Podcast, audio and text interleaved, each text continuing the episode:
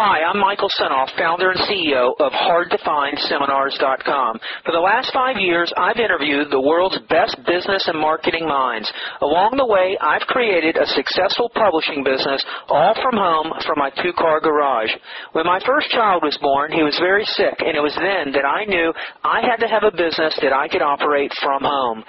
Now my challenge is to build the world's largest free resource for online downloadable MP3 audio business interviews. I knew I needed a site that contained strategies, solutions, and inside angles to help you live better, to save and make more money, to stay healthier, and to get more out of life. I've learned a lot in the last five years, and today I'm going to show you the skills you need to survive.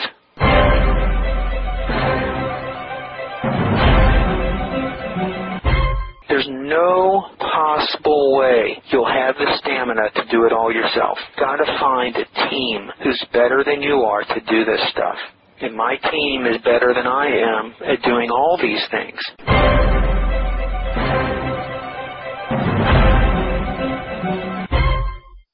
Hi, this is Michael Senoff with Michael Senoff's HardToFindSeminars.com. Here's an interview with a gentleman named Paul Stack. Paul Stack is one of my audio marketing secret students, and he wanted to grill me on the finer points of creating audio interviews. I have to admit I was a little surprised. I thought I'd been asked every question about audio information products that could possibly be asked, but Paul came up with some new questions for me I've never heard before. So by having me give advice to myself as if I were starting all over again, Paul essentially forced me to look at how I've improved not only my interviewing style over the years, but also my efficiency with time and money management. And I share all of these lesser known secrets in this special interview. So here's some of the information you're going to learn in this interview. How outsourcing can help you leverage your time. What aspects of creating audio interviews are the most time consuming and some ways on how you can lighten the load. You'll learn some tips on getting interviews with even the biggest names in any field. Examples of how I set the hook when fishing for joint venture deals. Ideas for packaging interviews to create higher end products or enhance a subscription based website. Why I don't waste my money on the most expensive recording devices out there and what I use instead how my interviewing has improved over the years, and also how many interviews an audio marketing student can realistically expect to put out in one week, and much more. One of the main goals in audio marketing is to create less hassle for yourself and more value for your customer while still maintaining a healthy profit margin. There are so many ways to do this, including outsourcing your labor and making joint venture deals. And in this interview, we go over some of my most efficient ways I know how. So let's get going. I guess some of the questions I had were talking about as though if you were looking back and you were giving counsel to yourself mm-hmm. as though you were starting over again, now knowing all the things that you've learned. Right.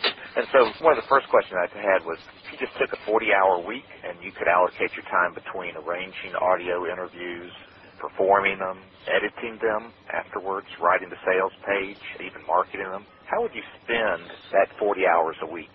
Any kind of allocation of that? Would you spend it equally among all five of those things? I guess it's going to be different for everybody. My situation is I really don't have a 40 hour work week. You know, I've got two young children. I got an eight year old and a five year old, and I'm getting a little more time as they get older, but I just wish I had the luxury of a 40 hour week.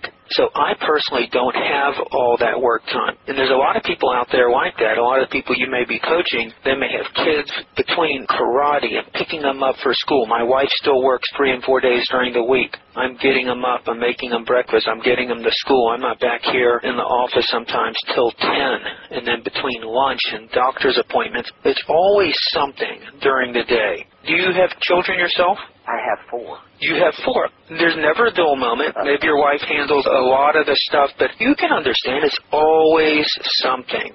Let's say ideally if you wanted to do this, do you have a 40 hour work week that would allow you 40 hours a week of pure work without interruptions? Well, I think I agree with you that for most people, getting a pure 40 hours is a challenge. I think more my driving interest is you spend most of your time actually securing the interviews or most of the time actually doing them? All right, well, if I was to break it down, First of all, what I'm just trying to get out to you is everything I do here with these audio interviews in my business is all in a focus to leverage that time, to make the time that I do have more valuable and more profitable and get more out of it. So outsourcing is where it's at. And fortunately, I have a great team that I've been able to build up.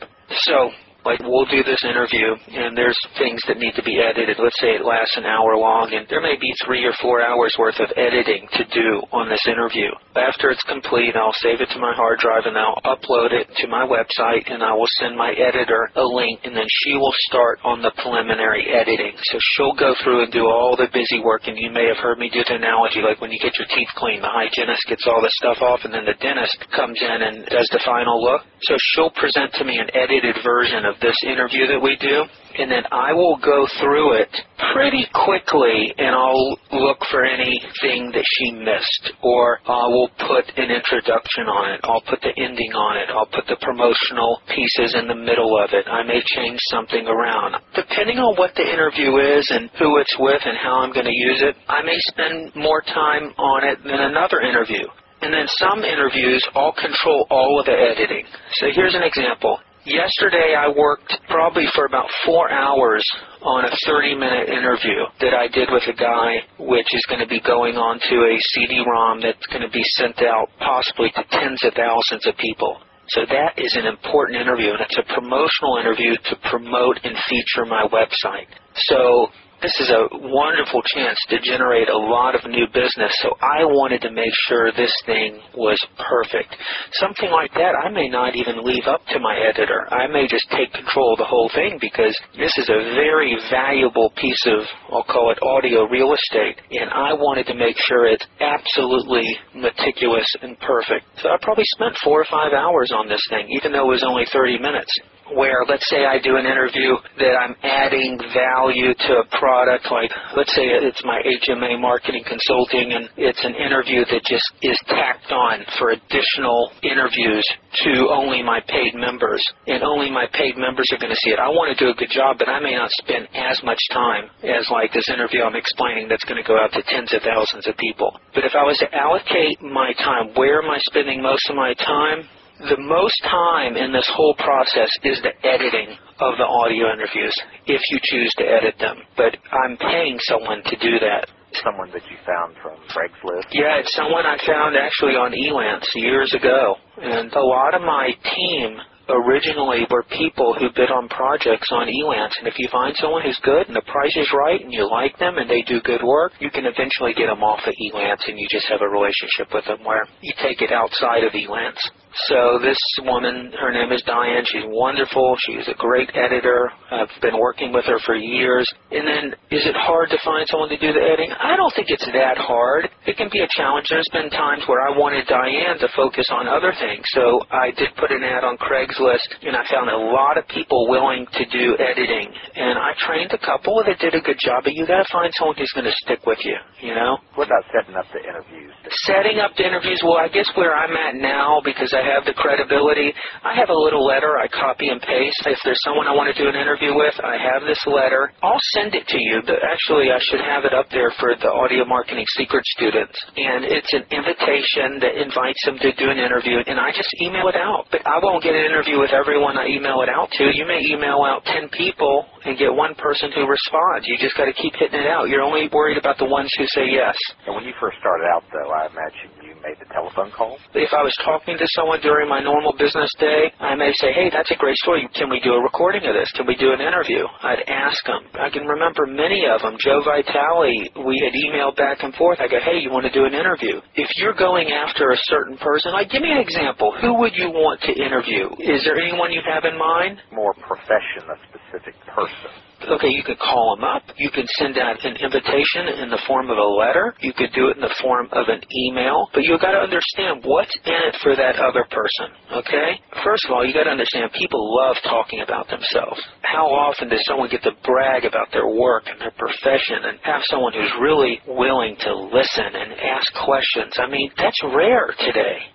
It's rare for someone to really take an interest in what someone's doing. So that already is going to be a breath of fresh air for that person. When you ask someone to interview them, I mean, a lot of people are honored. They're flattered because not too many people have asked them that. Now, if it's someone who's real high demand and they've been interviewed all the time and they're just too busy, you're going to have to come up with some other reasons why. What are the reasons why this person would want to be interviewed?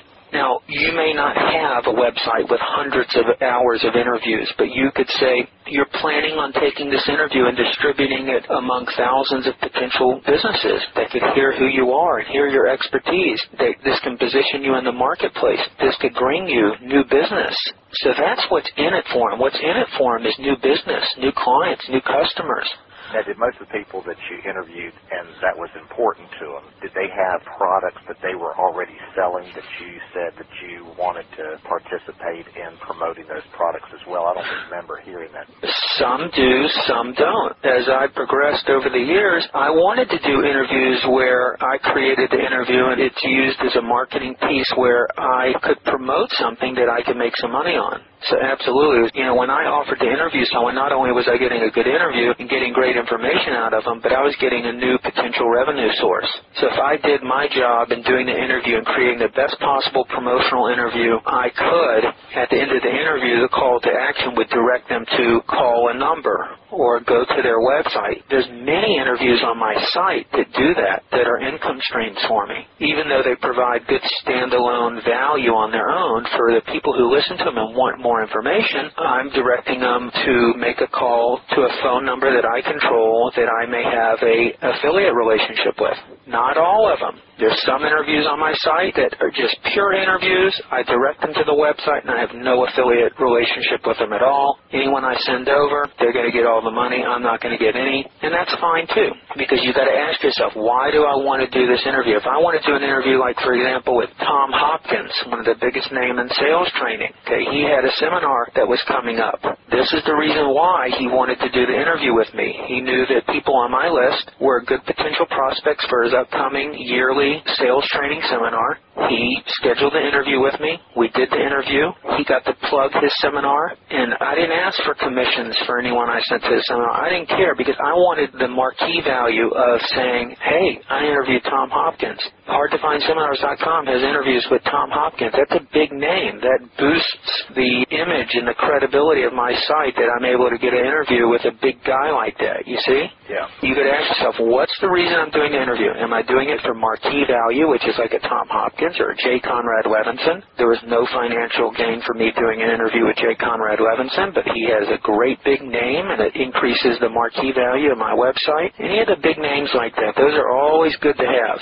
Now, with respect to the number of interviews, what's a realistic number? One a day? One an hour? No, it's pretty draining. If you're doing the interview, there's preparation involved. So you fortunately had typed out all my questions. I spent about 15 minutes looking at your questions and just jotting down some ideas of things that I would talk about just in case I drew a blank or whatever. I mean, I think if you said this is all you want to do, you want to really focus on knocking out 50, 60 interviews in the next six, seven months, you could schedule and do one a day. I think an hour interview in the morning, you won't be able to do all the editing yourself. But if you get an editor to do the editing for you, I think one a day is realistic and you'll be pretty busy doing that. But you got to have your support staff. Now, the process I do, I do the interview, like I do the interview with you, I get it edited, I'll review it and do the final editing. I've got a writer on my team who listens to the entire edited interview and writes the description for it, the headline and the description, and then I get it to my transcriber and I get it transcribed, and then I have to create art for the cover. I have a different person for that. So I farm out the editing, headline, description, and the transcription. Those are the three things you've got to do. But you're going to be involved in all of those processes, just you won't be as involved. You're not going to be typing out the transcripts. You're not going to be re-listening to the whole thing, writing the descriptions. You've got to find a team who's better than you are to do this stuff. And my team is better than I am at doing all these things. Yeah, that makes sense. You're listening to an exclusive interview found on Michael Senoff's HardToFindSeminars.com. There's no possible way you'll have the stamina to do it all yourself. I was doing all the editing myself earlier on. I mean, I learned a lot. It gave me the ability to train someone how to do the editing. I kind of enjoyed it, but your time is far more valuable doing other things than editing audio. The final edit is important. That's fine. Obviously, when you started, it seems to me that you put together 50, 100 interviews and had them online and sort of started developing that as a lead generator.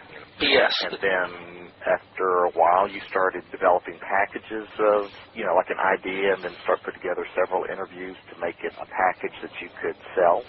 Yeah, that's exactly right. And if you were doing it over again now and talking to yourself, would you say, okay, Michael, I want to get 50 interviews done and create a place for people to come to? Do you say, no, I don't think I would do it like that anymore. I would try and put together packages early I don't know. What do you think? There's so many things you can do. I mean, I use the interviews for all of the above. The main thing, my mission is, and I've stated, is to build the world's largest free digital downloadable resource for business interviews. Okay, so I've kind of made my mark in the sand that my stuff is going to be the largest website of free audio interviews. That's your USP. Yeah, pretty much. Okay, I'm the place to go get free business audio interviews. Now, within those interviews, like I said, you know, there's a method to my madness. I've got interviews in there that are selling people on things. Number one, they're selling them on me. The quality of my interviews and the questions and the productions that I produce are all selling my credibility and my website's credibility, number one. Number two, they're selling products that I control and promote. Now, before January, I had like 17 different products. And as you compile more and more interviews, those interviews can be packaged into separate products. So I took all the interviews related to joint ventures before January, and I created a product called Joint Venture Magic, which was a collection of all my audio interviews on joint ventures. It had the recordings, the transcripts, and then there was an additional course on joint ventures that I packaged that. As I did more interviews on trade and barter, I packaged all those together and created a product called Barter Secrets. As we did all the interviews on business buying with our business buying expert, Art Hamill, that became a product that sold for up to $1,500. I'm always testing different stuff. Since January, I now have taken all my private products that I used to sell on the site and I've packaged them in with one product, which is my HMA marketing consulting system. Now I have hours and hours of interviews on marketing consulting. I don't know, maybe you've heard my HMA system with Richard. Yeah. Yeah, it's a six thousand dollar home study training, and that's my main product that I'm pushing. Okay, so I give away all these interviews, but as people like the interviews and they learn more about it and they spend more time on the site, they're going to know about Richard. They're going to listen to some of the recordings on consulting, and some of them are going to come out and become HMA marketing consultants. So my model, by giving it away for free, give them that value, build trust and rapport, get them to like you, and some of them are going to come out on the other end buying something from you. But there's other things I sell too for income. You know, I provide audio interview services. I do product creation where I'll help someone and create an entire product. There's revenues with joint venture opportunities. I mean, there's so many different ways to make money from it, but it all starts by giving away the interviews for free. Now, you don't have to do it that way you could put your 50 interviews together and not give them away for free. Maybe you could give snippets, one minute or two minute clips, just like iTunes does. And so the listener can listen to kind of get an idea or feel what it's going to be about. Give them samples and then have a sales letter that sells a membership site or that sells a product. You can have all the descriptions and the headlines written up saying, here's what you get. You get this interview with this expert, this expert, this expert. You can have 50 of them all packaged. You can have them transcribed. You can have them on CD or you can have it all as a digital product. And you could sell that for a one-time price. You could sell it as a membership site. Let them know that every month you'll do two additional interviews related to the topic or the market that you're going after. There's all kinds of different models. I just happen to be doing the free give it to them free, get them in there, and then go for some back-end sales. That's the model I've been using. Well, again, and you're right, there are a lot of different models you can do in most any business venture. I guess the part that I'm curious about for you is looking back on the way you did it starting off, you were trying to make your first thousand bucks, let's say. Yeah. What do you say to yourself? Looking back, yeah, you say, yeah, you know what? If I were doing it again, this is how I would have jumped at it. If I needed to make a thousand bucks as fast as possible, and I had the skill to do an interview, hands down, it would be a joint venture. I would approach someone who had a website, who had a list, an email list, or a mailing list, most likely an email list. And there's ways to determine that. Let's say you found a seller on eBay and you can look at their history. If they're a power seller, you can see how many reviews they have. If you find someone on eBay and they're selling a product and they have 10,000 reviews, you know there's at least 10,000 sales. And since PayPal owns eBay, you know that anyone who has a PayPal account has the email addresses and the names and the information of all their customers, all in a downloadable spreadsheet available off of PayPal. You need to know that the person you're approaching has a mailing list. That's valuable number one. You need to know they have a good product and a good website and good customer service. Then I would approach them and introduce myself and approach them to say, hey, I think I know a way where I can help you sell more blank. I'll give you an example. I was online. I was looking at these electric skateboards. These are big skateboards. They have these battery packs. They're electric skateboards. You have a handheld control, and they looked really cool. And I used to skateboard when I was younger, and uh, take my kids down to the bay, and I sit them on the skateboard and pull them around. And I just thought this was cool. And I found the company's website. And I found that they were on eBay. Their website was all black. I mean, it was okay website, but it was real dark. The text was in white on black, reverse print, very hard to read. And I wanted one of these skateboards, but I didn't want to pay 800 bucks for it. I wanted three of them, one for me and one for each one of my kids. So what I did, I emailed this guy. I found the email address on the site, and I said in the subject line, I can help you sell more electric skateboards. And I said in the email, you may know a lot about electric skateboards, but you don't know too much about marketing your electric skateboards. And I just introduced myself and I said, I went to your site and I see that you have the black website with white writing. And research shows that it's a lot harder for someone to read white writing on a black screen and I think you're repelling customers. I've got a few ideas that can help you sell more of these skateboards. If you're interested, give me a call. So the next morning, I get a call on my voicemail. Hey, this is Dave with E-Glide Electric Skateboards. I got your email. Tell me what this is all about. So I got his interest, okay? The hook. Yeah, that's the hook. Then my next goal was to set an appointment to take him through this opportunity analysis to really look at his business. But it wasn't to sell him. All it was to do is to get an appointment. He called me back and I explained who I am and what I can do and how I saw his site. And I've got an eight-year-old kid. And you know, ordinarily I wouldn't contact you, but the reason I am is I really want one of these skateboards, one for me and one for each one of my kids. And I said, I think I can help you. And I made him an offer that he couldn't refuse. Now, in my consulting, I wouldn't do this normally, but this is kind of like a fun project for me. Yeah, but it illustrates exactly what you can do.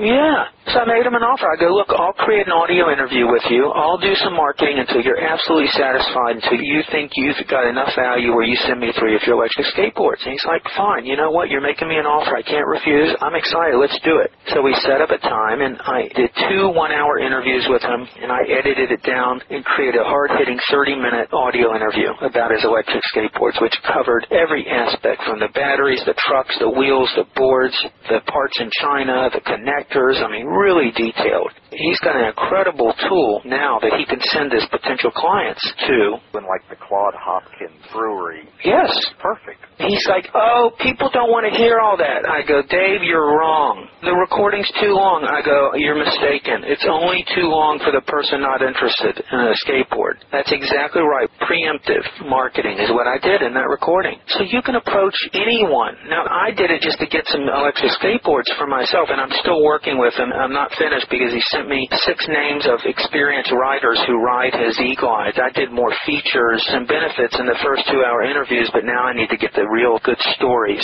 from his riders. I've got to get rider experiences and sell the fun and the adventure of it. So I've got interviews to do with his customers, which I'm going to put together. And I'll have all that transcribed and create a consumer's report for electric skateboards. And he's intending to use that as a free. He'll use it to educate his potential buyers or customers who have never heard of an electric skateboard. And he'll outsell his competitors with this. So a good detailed audio interview using the Claude Hopkins technique, like what he did with Schlitz, It's all you got to do. You're just got to ask detailed questions. And there's ways you've heard me in some of the recordings how to prepare. You got to do your research online, but it's so easy doing the research. And you just write down every potential topic you can talk about, and then you get it all in an audio recording, but then you edit it down to the best stuff. But that's a good illustration of kind of like the first thousand dollars. That is one really solid way to do it. Kind of go the other extreme, and let's say young Michael Senoff, he's no longer eight years old, but he's 18, and he says, Dad, you know, I'd really like to make a $100,000 a year. Okay, then I would tell him to do the same thing what I told you is to set the hook. I can help you sell more of these. Your skill and your talent is by creating, editing, and producing a audio interview or recording a promotional piece, and then I would make the deal and do a joint venture where I would agree to do and produce and create this promotional piece. I'll license it to you and do a joint venture. So you'll send this out to your email list or you'll put it on a CD or you'll use this promotional piece to market and sell sell your electric skateboards, but I want X amount of dollars for every sale. Now, the electric skateboards isn't a good company because the margins are so low he isn't someone I would do a joint venture. There's no margins. He's got a commodity and he's competing against China. So there's just not enough margins in it for me to do that. But I would approach someone with an information product or a seminar type product or a business opportunity or a distributorship where there's thousands of dollars in potential products. And there's plenty of people out there that are selling services that there's margins. Just by asking questions and doing the Claude Hopkins thing like what you just said, you can create a great promotional piece if you do good editing and ask the right questions people just don't know the power. They don't understand the power of that audio message that can be delivered and distributed online in a downloadable fashion. Well, that's what you said you did with Mr. Art Hamill. Art Hamill, yeah. Kind of dug him up. Well, I found him on eBay when I first started. At that time, when I had my business, I was just buying and reselling old Jay Abraham stuff. But that was limited. I wasn't producing that stuff. I had to buy it from the original people, and I was running out of people to find it from. So I was saying, uh-oh, I better get some of my own products here. I've got people coming to the site, but I need some stuff that I control. And Art Hamill was selling his old original seminars from 1985. He had them in the basement. He had taken them back from his distributor, and he was just dumping them on eBay. And then I contacted him, and we did an interview, and I was buying his old seminars for 25 bucks a piece, and I created an audio interview. I took the transcripts from that audio and basically created a sales letter, which is basically the transcript of the audio interview, and I was selling those for $297. And then I sold out his entire inventory, and we must have gone through 150, 160 sets of his course, and then we didn't have any more, so I got the rights from him to remaster it and put it on CD. We had it all transcribed and took the workbook and had it turned into a PDF. And since then, we've been marketing and selling that since the end of 2004. We've been selling that for 1500 bucks a piece. I now don't offer that to the public. I've now packaged it with my HMA system because I've increased the value of my HMA system even more by adding that and making it exclusive. And there is a reason I did that. I was spending a lot of time packaging and shipping physical products dealing with orders, processing credit cards, handling customer service. And at the end of last year, I want as few headaches as possible. And that's why I decided to make all the products digital. I do no physical products anymore except my HMA system, the Art Hamill, the Barter Secrets, a joint venture, my 31,500 links package, Eugene Schwartz package, Claude Hopkins package. All my products are now digital products. I don't pack and ship anything. I hear the theme that you're saying is essentially, whereas maybe when you first started out, you might offer to do that service. As you have become more mature, it's been easier for you to basically say, hey, I think I can help develop my own package here, and they get more and more sophisticated and obviously more and more valuable, and you can sell it for more with less hassle. That's right. More value, less hassle. And that's why I eliminated all the physical products. You'd still get returns with physical products just like you would with digital products.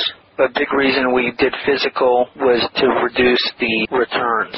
But it would reduce them a little bit, but still, if someone's unhappy with the product, they're going to return it anyway, whether it's digital or physical. You were kind of talking about the income side there. What about the expense side of doing some of those things?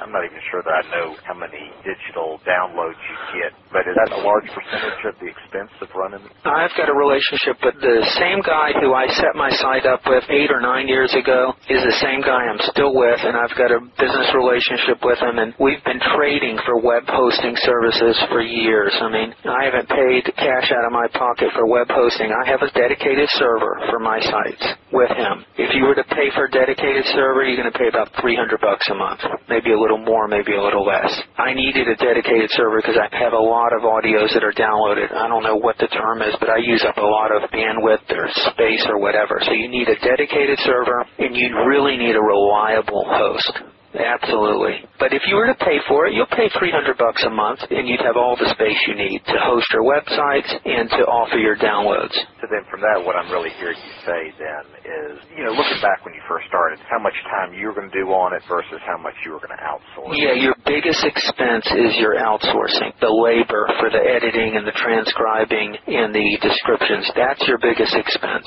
There's not enough hours in the day to get it done yourself. Your expense is your outsourcing, your labor, because it's labor intensive to produce something like this. Now, all your interviews have been done on the telephone?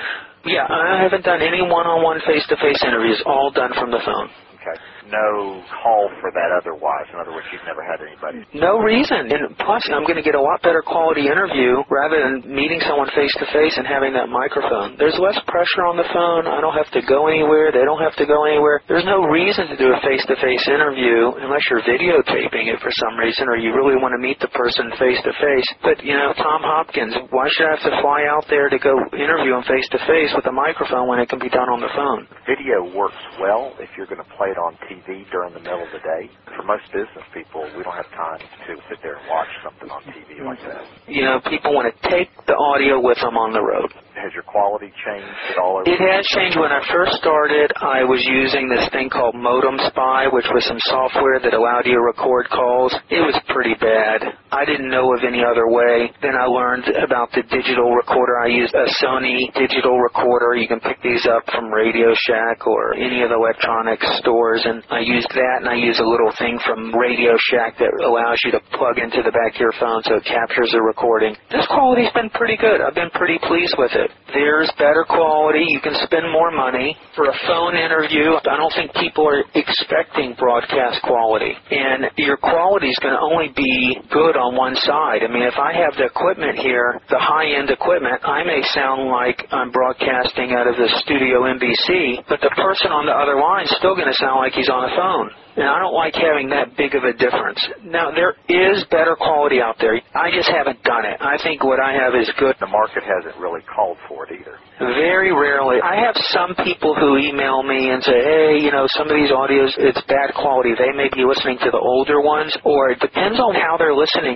through the quality of their speakers. I don't know if they're listening on their computer or through their headphones. It does bother some people, but most people, I think, are pretty satisfied with it. I think I probably should get a better quality setup, and I need to do that. But what I'm doing right now is pretty easy, inexpensive, and, and works. I haven't had that much pressure or problems where I've been motivated enough to do that. I got some that works. It's simple. Press the button. I'm used to it, and the quality's still pretty good. Plus, you know, when I'm recording, I'm recording in a higher quality, but when you upload it to the internet, you have to save it as an MP3, and you have to save it in a reasonable size file. Because if your file is too big and you're asking your listeners to download it, it's going to take them forever to download, even with a high-speed connection they have to be manageable for downloading. And to get a smaller file, you've got to reduce the bit rate and the kilohertz. All in all, if the market's not asking for it and to get that higher quality, you end up causing your customers to spend a lot more energy, time, effort, hassle. Why do it? Yeah. What about becoming an interviewer? You've obviously feel like you've improved over the years just from the sheer sake of experience. What helps make a better interviewer Michael Senoff today versus an inexperienced Michael Senoff 10 years ago? Two things. One, research. You know, the interview is going to be as good as what information you're providing the listener, and that's going to be based on the questions you ask, and the questions you ask are going to be based on your research. So my job is to create an interview and to provide value to the listener. What is it that the listener wants to know? What do they want to learn? How can I bring them value? So I've got to hit on topics that will satisfy that listener. And I'm only going to be able to do that by doing my research. So doing thorough research on what the market wants and what the knowledge demand is. What do they want to learn? And providing that to them. One way I do that is some of my interviews I'll email out to my list. Hey, I'll be interviewing Mr. X here. He's an expert at basket weaving. Any questions you have on basket weaving, please send in and I'll ask them on your behalf for the interview. So I'm going right to the marketplace. What do you want to learn about basket weaving? And then I'll have those questions. I'll be giving them exactly what they want. You try to create some sort of form or structure there so it makes some logical sense. I'll organize it. And one trick you've heard me talk about, go to Amazon.com.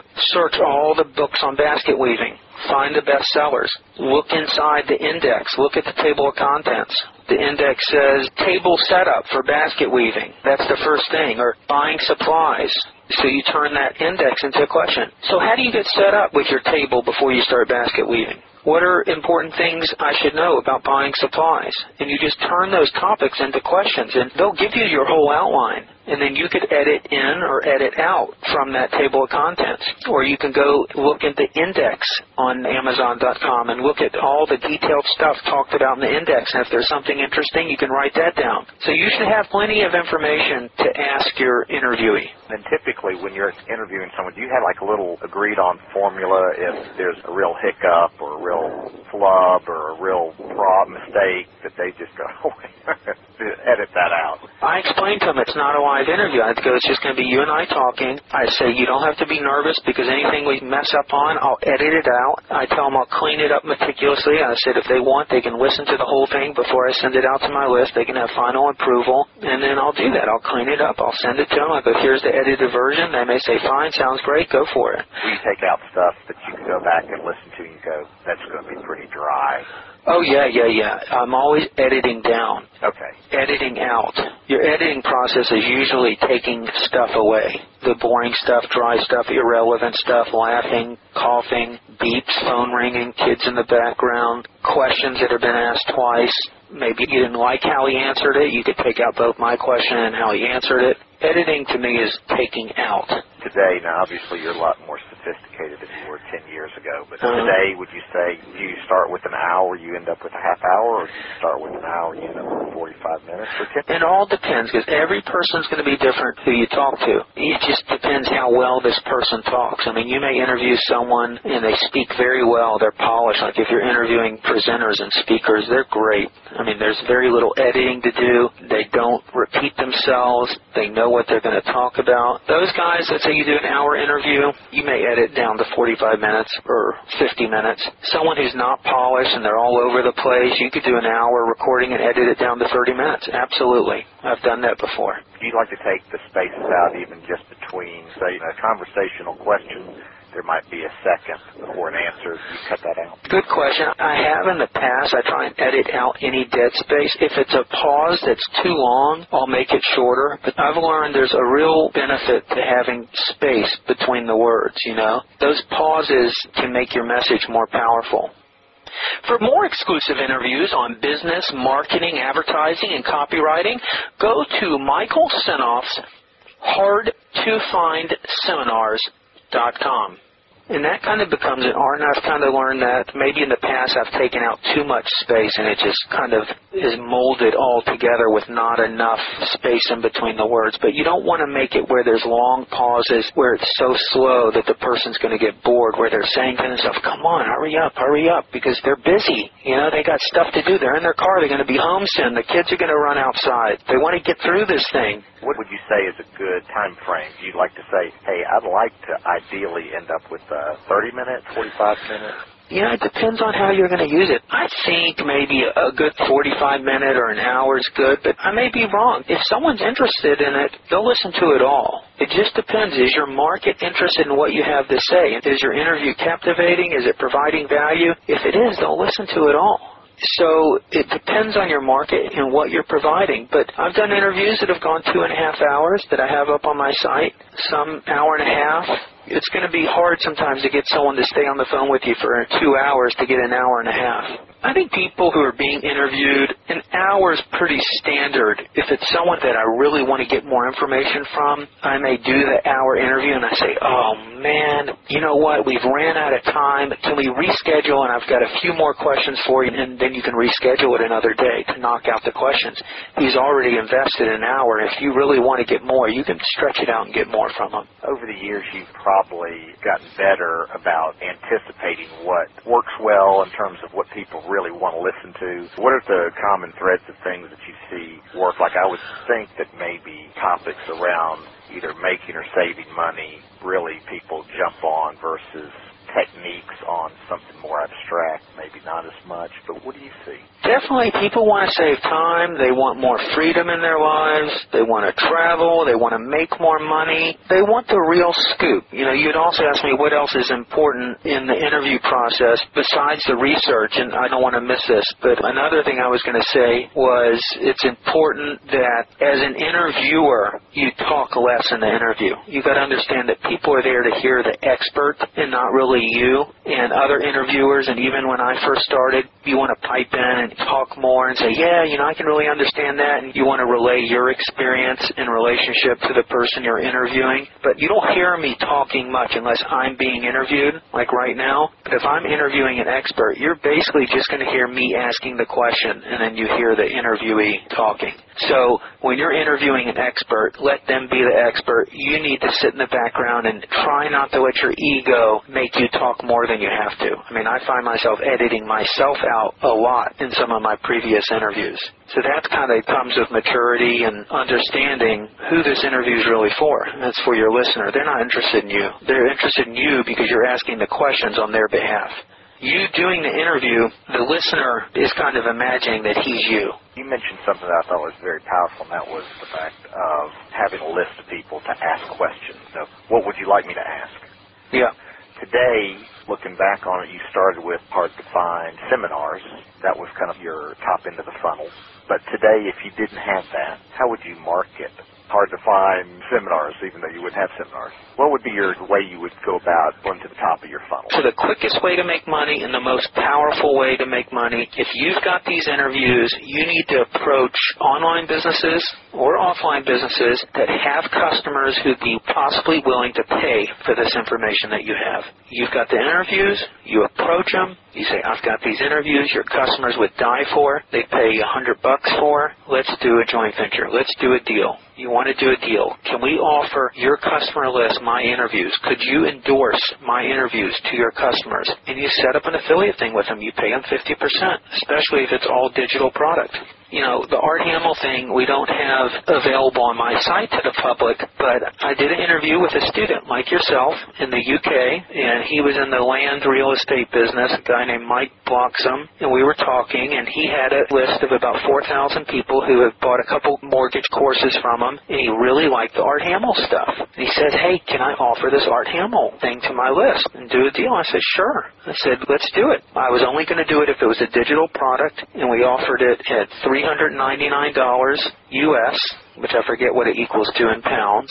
And I had a series of emails already prepared. I set up a special web page with the Art Hamill sales letter just for his special offer, just for his customers. And we did about three different mailings to his list of 4,000. And we sold like 30 different customers at 400 bucks a piece. I tapped into that customer list that he's been working on for years to build up, and we split it 50-50. He did the emails. I set it up. He sent the emails out, and all I had to do was send an email to his customer and charge their credit card. To promote it, we used a good sales letter, but primarily the real muscle behind it was the audio interviews I'd done with Art and some of his students already. And I got another guy on my list who's got a list of about 4,000 here in the U.S., and we're going to do the same thing. I just took the sales letters and put his name, special offer for Dan audio students. So let's say you've had your 50 interviews and they're all on a specific subject. You could pay someone off of Elance or Craigslist good money to do nothing but be a joint venture manager and to approach and set up joint ventures with potential people and keep it digital and you know you can make yourself five six seven eight ten thousand bucks a joint venture when he was promoting this offer Was there anything about you in there? Did Oh yeah, I was just talking to my friend Michael Senoff here, and he told me about a U.S. business buying guru named Art Hamill. Blah blah blah. Here's a record, you know, and he directs him to the recording in the sales letter. That's it. Okay. So if by coming there, obviously, if they didn't become a buyer, Oh yes, they know me now. They're on my list. in other words, did you do the mailing? Did he give you his list? No, he did the mailing. Okay. I gave him the text for the emails of what to send. Okay. But you were obviously interested in either one, selling the product, or two, at least getting them to opt into your list Yes. so you could send them updates on other audio products that you were producing. Yeah. I didn't make them sign in with an opt-in page. They were sent the link. They could hear the interview and read the letter right there. You know, we had maybe 40 sales out of the 4,000. For the people who visited the site, we were able to sell 2%, which is a good number. Now, that was 4,000, but what if there was a list of 40,000? Right. And I hear what you're saying, then, because of the power of the JVs, you wouldn't necessarily even have to go spend money on pay-per-click. I didn't have to spend money on anything. Have you ever spent any money on advertising? I used to pay-per-click years ago, and I just stopped. I said, I'm done with this. I didn't want to mess with it. Okay. In other words, the return on your investment on the JVs is so much better. Yeah, I didn't have the patience to measure it and follow it, and it was just a pain. I mean, I probably should do a pay-per-click. I just didn't want to mess with it. I was spending a lot of money on the clicks, and I guess I was too inundated or too busy or too lazy to measure it all. I didn't have the stick-to-itiveness to really pursue it. It drove me crazy. I mean, I understand exactly what you're saying. Yeah, Yeah. it took up too much time. When you're going on to a question just about people that you want to interview, what have been your more successful ways of giving them a reason to want to give you an interview versus maybe some other things that you look back on and say, that wasn't very successful. I probably wouldn't go with that I mean, look, you know, on TV, Oprah, all these shows, when someone comes on to agree to an interview, they're promoting something. They got a new book coming out, there's a new movie coming out, they're sponsoring a charity, there's an event. There's always something in it. You know, there's a reason why someone would want to give an interview. You could approach publishers. You can go to Amazon.com, search your topic. Let's say it's basket weaving. Find all the books on basket weaving. These are experts who have written a book on it. They maybe not necessarily have sold any books. And then you can contact the publisher, find out the author, find them, email them, or call them, or contact them through the mail, and introduce yourself and say, would you be willing to allow me to interview you about your book on basket weaving? Most publishers don't sell a lot of books. Most publishers are making very little money on their books, and they need to move some books. So any publicity is good publicity. They don't know who you are. You could have a website that looks pretty professional. It doesn't have to have hundreds of interviews. You could say, you know, Paul Stack is a professional interviewer, and you know, you got to give them a reason why they want to interview you. You got to tell them that if you're not distributing their interview to tens of thousands of people, you can say you're working on a promotion to distribute their interview to tens of thousands of people. You're interviewing the world's foremost basket weavers in the United States, and you're going to be offering these interviews free to people interested in basket weaving, and this will potentially bring you new business. Not everyone's going to say yes, but some will. Have you ever had to pay for an interview? I've never paid for an interview, only with my time. Okay. I would pay for an interview, though. Yeah, if it's someone I really wanted and it was valuable to me, I'd pay them. No problem. And there was that story recently about Russell Brunson that paid for that five-hour interview. Who was that with? Do you know? Vincent Oh, yeah, Vincent James. James. Yeah. I interviewed Vincent James for nine hours. I did that even before Russell. Did you? Yep, I had a nine-hour interview. We never came to a deal. We did the whole promotion, and we couldn't agree on what we were going to do. And it's just sitting on my desktop. I can't release it or anything until I is okay. I told him I wouldn't, but we could never come to an agreement. So on his whole everything, you know, it's incredible. Did Russell Brunson pay him to do the interview? I believe he did. Yeah, yeah, he may have. I mean, that's how he stated it. That's very possible. Yeah. I mean, I want to say that he actually stated that he paid him like ten thousand dollars. That's possible. It's probably worth it to him. I bought it. Uh huh. I think he said he sold like ten thousand copies at like forty dollars a piece. Wow, that's great. But I mean, I hear what you're saying. You can go either way, just depending on what. a guy like that, you know, he had that story. There's all kinds of people with great stories, and you can pay for the licensing rights of his story. There's a new movie coming out with Tom Hanks, How Starbucks Saved My Life, and there's a book about it, and it's a true story about this older man in his 60s. I think he cheated on his wife, he got divorced, he was homeless, his kids didn't want to talk to him, and he would go to Starbucks every day. And the manager came up to him and said, Are you here to apply for a job? And he never even thought about it. He had no money, and he took the job at Starbucks. He got medical benefits, and Starbucks really saved his life. You know, he made friends with the employees there. One of the big motion pictures bought the rights to his story, and Tom Hanks is playing that guy, and it's going to be in the movie. Yeah, so you can buy any story, and I have a licensing agreement that's pretty comprehensive. You know, that's licensing you can license a story and have exclusive worldwide rights to that story.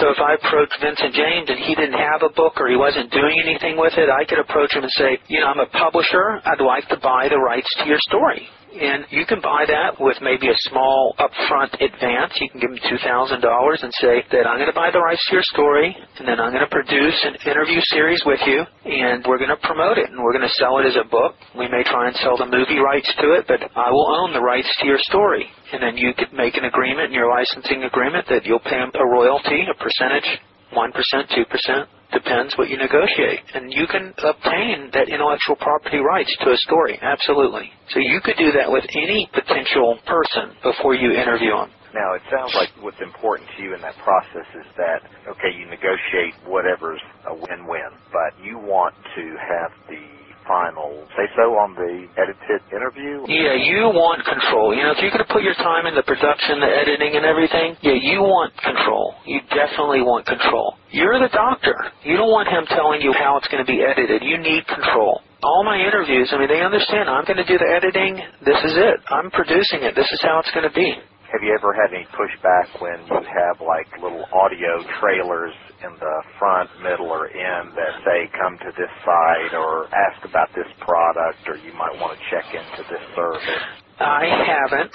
You know, I'm pretty bold when I do that because, you know, I use these interviews to promote Michael Senoff. Another example, there's a great sales trainer named Eric Lofholm, and he's in the sales training industry, and we did a trade where they approached me, and I've known him for years, and we've gone back and forth. We were always going to do something, and I was going to interview him, and he was going to interview me, and I was going to promote a training that they had, and then they were going to promote something of mine. So I did an interview with him on sales scripting, and then he's going to be putting that up on his website so he can use that interview for whatever he wants. And I'm going to put my version up on my website, but the version I sent him doesn't have my promotion in it. It's just a straight interview directing his listeners or his potential prospects to his stuff. There's no you're listening to Michael Senoff's hard to find in his version. But in my version on my website, I have that. So if you felt like there was going to be pushback or a problem like that, let's say Tom Hopkins wanted to put the interview up on his site, you got to kind of play it by ear. I could put my promotional stuff, but if I think it's going to kill my chances of them putting it up on the site and them offering it to their customers, I would leave it off. That makes sense. But there's ways in the interview where the listener can get to know you, and there's subtle things you can do to get them to go to your site if that's what you really want. And you always want to be promoting, but you don't want to be a hog about it. All depends on the situation. How do you that service that you can go out and get all the mailing list names?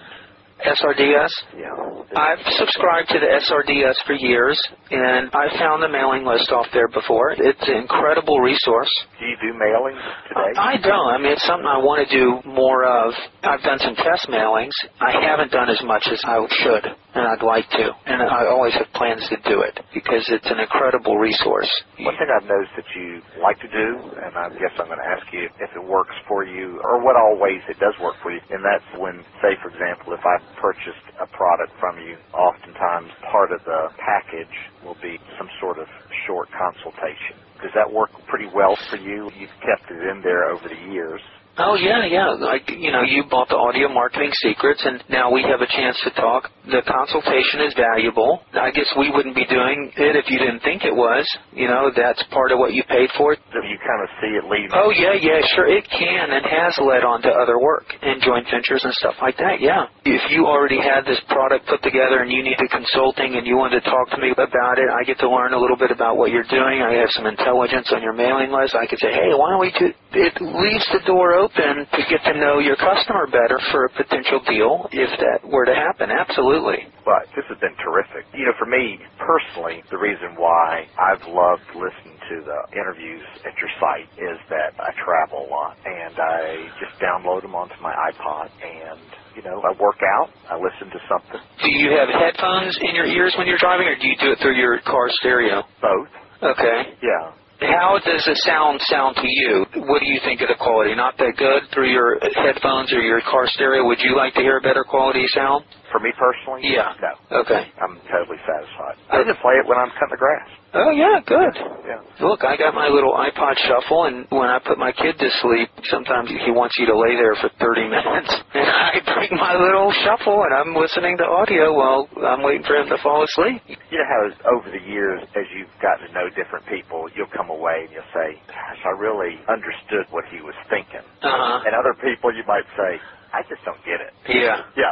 But I really get how you think, and I mean it's exciting to think about the opportunities there. And you know, for me personally, like I said, I'm coming into this. My primary interest has been I love to help other men grow and develop, hmm and there's so many things that you see in people's lives that could be so much better, not just in other people's lives, but our own. And then you hear about people, like you said, I bought the Barter Secrets. Uh, did you get barter secrets from me? I did. Oh, good. Yeah. And, you know, I sit there and go, I had no idea that that was even out there. Yeah. What do you think of it? Did you go through that whole thing? I have. Pretty incredible. it's awesome. It's awesome. But you know what's amazing is that's been there for all this time. Yeah. I just didn't know it. And really at the heart and the soul of it is really a development of your whole JV idea. Now wait, let me interject about the barter secrets. I'll give you an example of how I get an interview. I got a call from a guy on Friday, and I had an ad up on iTex. iTex puts ads up for their people. So I had an ad up on iTex for some of my Jay Abraham stuff for trade. And this guy called me, and he has been involved in the barter industry for 15 years. He has done incredible deals with barter. I mean, this guy's really seasoned barter guy. He had a great radio voice, and he hadn't been to my site. And we just got to talking, and he does a lot with media and discount liquidated billboards, radio, newspaper advertising. Oh, that's fascinating. And I go, let me interview you. I go, you put together your top 20 case stories on trade deals. And he said, all right, all right. And he hadn't been to my site. And then I guess when we hung up, you know, he's like, okay, yeah, we'll do it. I'll come out there and we'll meet face to face. I didn't want to be rude and say, well, I'm not meeting you face to face. We can do this all over the phone. And so he did go to my site. And then I got a call like the next day, like, Michael, I saw your site, and man, I'm going to read every bit of this. You know, so he goes, "You got chutzpah." And so we're definitely going to do an interview. I can't wait because this guy's really seasoned. And so that's a perfect example of how you can get interviews when you're talking to people every day. Is you find out what they do or you know what their expertise is. You know, you just say, "Hey, let's do an interview." That's what Jay Abraham had that story about getting all the billboards at Christmas time for like one one hundredth of the value and trading them For the razors. The razors, yeah. Do you remember that? Yeah. Wasn't that great? Yeah, that's exactly right. Hey, well, maybe just one question Go that wouldn't be on the interview, but so based on just some initial conversation that we've had today, Uh, what would be some tips that you'd have for me in terms of how to relate to people on the telephone? In other words, specifically, Paul, here's some things that came across well. Here's some things that I think you could work on. Just based on us talking? Yes. Oh, I think you're fine. I mean, nothing. You just ask me the question straight out in a normal tone, and I'm relating to you fine. I wouldn't say there's anything you could do more. You didn't butt in. You just asked the question. You're a good listener. I think you're ready to go. Okay. Have your questions written down. Once you know what you're going to ask, doing the interview is easy. If you're prepared, you have your questions, you line it up. Here's the part that I come away just so absolutely amazed at these kind of conversations is I'm coming away with something very tangible and different leaving than when I started. And that's this more developed appreciation for how you thought through your whole JV concept of finding people, offering to give them something, and then looking to partner with them on helping to send it out to their list. You got to understand that interview. Most people just don't get it how valuable and how powerful it is. You know, professional copywriters. You'll pay a copywriter a real good one ten, fifteen, twenty thousand dollars to write a sales letter. Me and Ben Settle, he's one of my copywriters. He writes a lot of copy for me, but we have a little system where I do the intensive interview. I I give him the interview and the transcripts, and he builds the copy from the transcripts.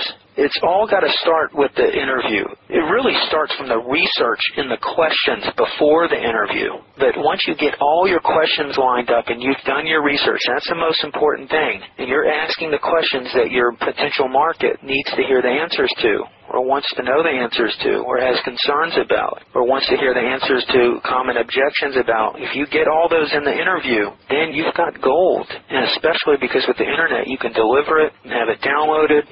People don't have to read it. They can if they choose. And it's just an automated selling message that can become viral and just can make you money 24-7 while you're sleeping. You've got the front end of your funnel, though, pretty well developed, wouldn't you say? Yeah, yeah, I do. So, in other words, if you never did another interview in your life, wouldn't the top end of the funnel keep? Yeah, yeah, because there's always a new parade of people. Yeah, that's true. I love doing these interviews and I love creating interviews and creating these products. Sometimes doing the marketing is not as fun, you know, doing the work. So it's always a battle. I do want to keep building more and more interviews. I want to make it bigger, better, you know, but I do have to pinch myself and say, stop. You got enough interviews here. Do more marketing. Get more new people to it. So it's a combination of both. Okay, that makes sense product developers and creative people, they love creating products. I mean, I love that, but you can fall into a trap where you're not doing the things that you should be doing, like selling and marketing.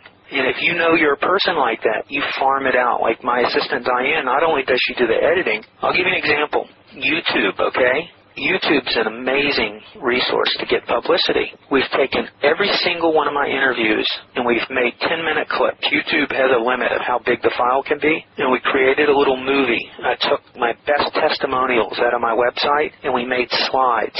So I have a 10 minute slide presentation of nothing but testimonials and then you hear the audio of the interview and I have the subject. So with Tom Hopkins, you hear the first 10 minutes of my Tom Hopkins interview and then at the end there's a slide that directs them to hardtofindseminars.com. So it's a promotion. Is that a keyword I could look up on YouTube? Just type in Michael Senoff on YouTube. So we're putting up, I think, over 200 audio interviews up on YouTube, and I'm looking at the views already. I mean, you know, they've only been up for a few days and we're getting 17 views, 18, 20, oh, some 10, and you add that up. You'll have like a thousand per month on some of those. Once they get indexed, absolutely. And it's just going to be another source for getting people to my site. What about iTunes? Is that a good Yeah, I've got almost all my interviews up on iTunes. I get a lot of people who learn about my site through iTunes. Absolutely. So those are the marketing things that bring people to the site. My goal is to get them to the site. Get them to the site. Get them to the site. And you do iTunes, you do YouTube, you do e-zine articles, all the marketing pillars. So that's something I have Diane doing. She's going to be working on this all week. By the time I finish paying her, it may be $500, $700, $800, $1,000 before it's all done. But it's all an investment back in the business. In some ways, you're as famous as like Jay Leno. I guess in the little internet circles, maybe. Well, I'm not so much internet circles, even though, you know, it's digital downloadable stuff, but I mean, just in the business community.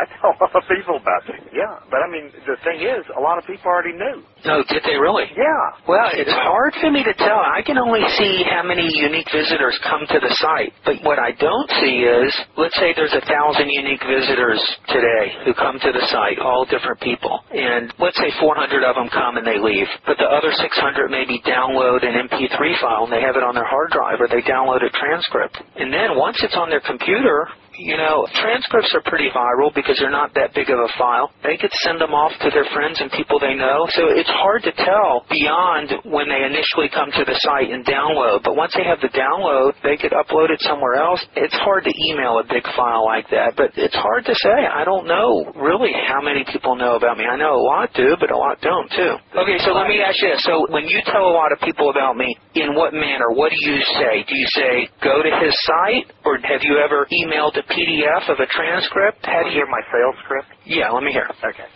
Hey, they say, what's going on? How you been doing? Oh man, awesome. I was on the way up here today. You know, this is to a customer.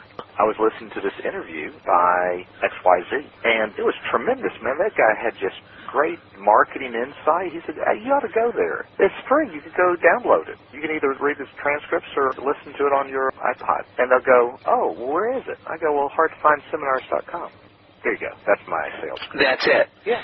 Okay, so you'll tell them about it and they'll go on their own. Right. Yeah. I mean, I don't sit there and say, okay, let me show you how to, you know, do this and download it, Mhm. whatever. But I'll get them started. All right, that's good. I appreciate that. Yeah. So these are potential prospects of yours or people you know? Well, remember, again, I have an agency. Agency contracts out with manufacturers, and so I've got some really great customers, and, you know, I'm always showing them off new products that we're making or trying to work on jobs that they're pursuing and projects. And so some of these people say, oh, I know about hard to find seminars? Yeah. Well, Again, remember, a lot of the guys I'm calling on are like sales managers for distributors, and so, you know, they're kind of in the business of needing to be marketing savvy. that's possible. Yeah.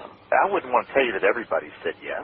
It kind of like intrigues me Mhm. the number of times people say, I've been there before. In fact, I've downloaded some stuff. Good. I go, wow, that's pretty cool. Well, it's a big world, but it is a small world too. Well, like you said, at the end of the day, I mean, I bought a lot of stuff from Nightingale. Uh-huh. But, you know, if you asked marketing people where to go to get good material, I think that, you know, if they're sloppy, they're just going to say, well, I don't know, uh, Amazon. Yeah, but if they know, they'll send them to my site. Right, exactly. I don't know. I'd almost say that your site versus Nightingale, you kind of get the insider scoop versus a kind of polished, you know, here's a presentation for everybody. Yeah, that's right. Do you feel that way? Yeah, I mean, Nightingale, they're at the lectures, though. I mean, I learned from a lot of those guys, and some are good, but what I have is totally different. In that 30-minute recording I was telling you I was working on, I really hit home on that. I'm different because they're interviews. It's different from a lecture. Lectures can be boring. It's hard to listen to a lecture. It's harder to listen to a lecture than it is listening to an interview. The interviews, you're more drawn into it. And I try and ask the juicy stuff that people really want to hear the answer to. Exactly. You know, and that keeps you listening longer. No, I'm with you on that 100%. Yeah. Well, this has just been outstanding. I'm really very grateful. No problem. It's my pleasure. And hey, this is how you got to use your time. You know, it wasn't a waste of time at all for me. I'm going to have another great recording. I enjoyed meeting you and talking to you, and I'm going to edit it. And it's something I would have done anyway, but now I've got more value for my site. Well, and from my standpoint, I feel like I've been a customer, am a customer, and will continue to look for new opportunities to be a customer. Great. Well, if you need anything else, just get back with me. Okay. All right. That sounds great. All right. Bye bye. You're listening to an interview on Michael Senoff's HardToFindSeminars.com. That's the end of this question and answer interview where Paul Stack is interviewing me on audio marketing secrets. I hope this has been helpful, and if you have any questions whatsoever, please contact me at michael at michaelsenoff.com.